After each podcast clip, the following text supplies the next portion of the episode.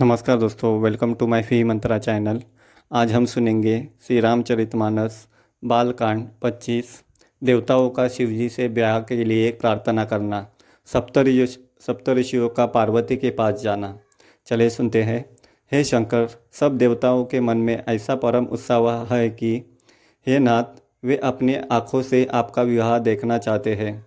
हे कामदेव के मत को चूर करने वाले, आप ऐसा कुछ कीजिए जिससे सब लोग उस, इस उत्सव को नेत्र भर कर देखें। हे कृपा के सागर, कामदेव का भस्म करके अपने रति को जो वरदान दिया, सो बहुत ही अच्छा किया। हे नाथ, श्रेष्ठ स्वामियों का यह सहज स्वभाव है कि वे पहले दंड देकर फिर कृपा किया करते हैं। पार्वती ने अपार तप किया है, अब उन्हें अंगीकार कीजिए। ब्रह्मा जी की प्रार्थना सुनकर और प्रभु श्री रामचंद्र जी के वचनों को याद करके शिवजी ने प्रसन्नतापूर्वक कहा, ऐसा ही हो। तब देवताओं ने नगाड़े बजाए और फूलों की वर्षा करके जय हो, देवताओं के स्वामी जय हो, ऐसा कहने लगे। उचित अवसर जानकर सप्तऋषि आए और ब्रह्मा जी ने तुरंत ही उन्हें हिमाचल के घर भेज दिया।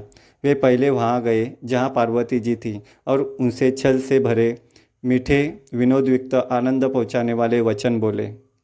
नारद जी के उपदेश से तुमने उस समय हमारी बात नहीं सुनी। अब तो तुम्हारा प्रण झूठा हो गया, क्योंकि महादेव जी ने काम को ही भस्म कर डाला। यह सुनकर पार्वती जी मुस्कुराकर बोली, हे विज्ञानी मुनिवरों, आपने उचित ही कहा। आपकी समझ में शिवजी ने कामदेव को अब जलाया है। अब तक तो वे विकार युक्त ही रहे। किंतु हमारी समझ से तो शिवजी सदा से ही योगी, अजन्मे, अनिंद्य काम रहित और भोगहीन है। और यदि मैंने शिव जी को ऐसा समझकर ही मन, वचन और कर्म से प्रेम सहित उनकी सेवा की है तो हे मुनीश्वरों, सुनिए, वे कृपा निदान भगवान मेरी प्रतिज्ञा को सत्य करेंगे। आपने जो यह कहा कि शिव जी ने कामदेव को भस्म कर दिया, यही आपका बड़ा भारी अविवेक है। हे तात अग्नि का तो यह सहज स्वभाव है कि पाला उसके समीप कभी जा ही नहीं सकता और जाने पर वह अवश्य नष्ट हो जाएगा। महादेव जी और कामदेव के संबंध में यही न्याय बात समझना चाहिए। पार्वती जी के वचन सुनकर और उनका प्रेम तथा विश्वास देकर मुनि हृदय में बड़े प्रसन्न हुए। वे भवानी को सिर नवाकर चल दिए और हिमाचल के पास पहुँचे। उन्होंने पर्वतराज हिमाचल को सब हाल सुनाया। कामदेव का भस्म होना सुनकर हिमाचल बहुत दुखी हुए। फिर मुनियों के रति के वरदान की बात कही। उसे सुनकर हिमवान ने बहुत सुख माना।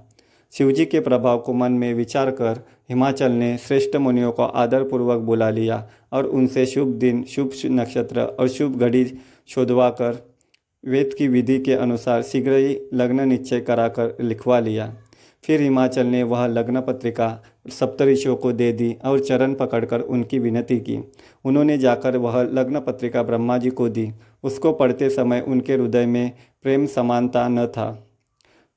ब्रह्मा जी ने लग्न पढ़कर सबको सुनाया। उसे सुनकर सब मुनि और देवताओं का सारा समाज हर्षित हो गया। आकाश से फूलों की वर्षा होने लगी, बाजे बजने लगे और दसों दिशाओं में मंगल कलश सजा दिए गए। धन्यवाद।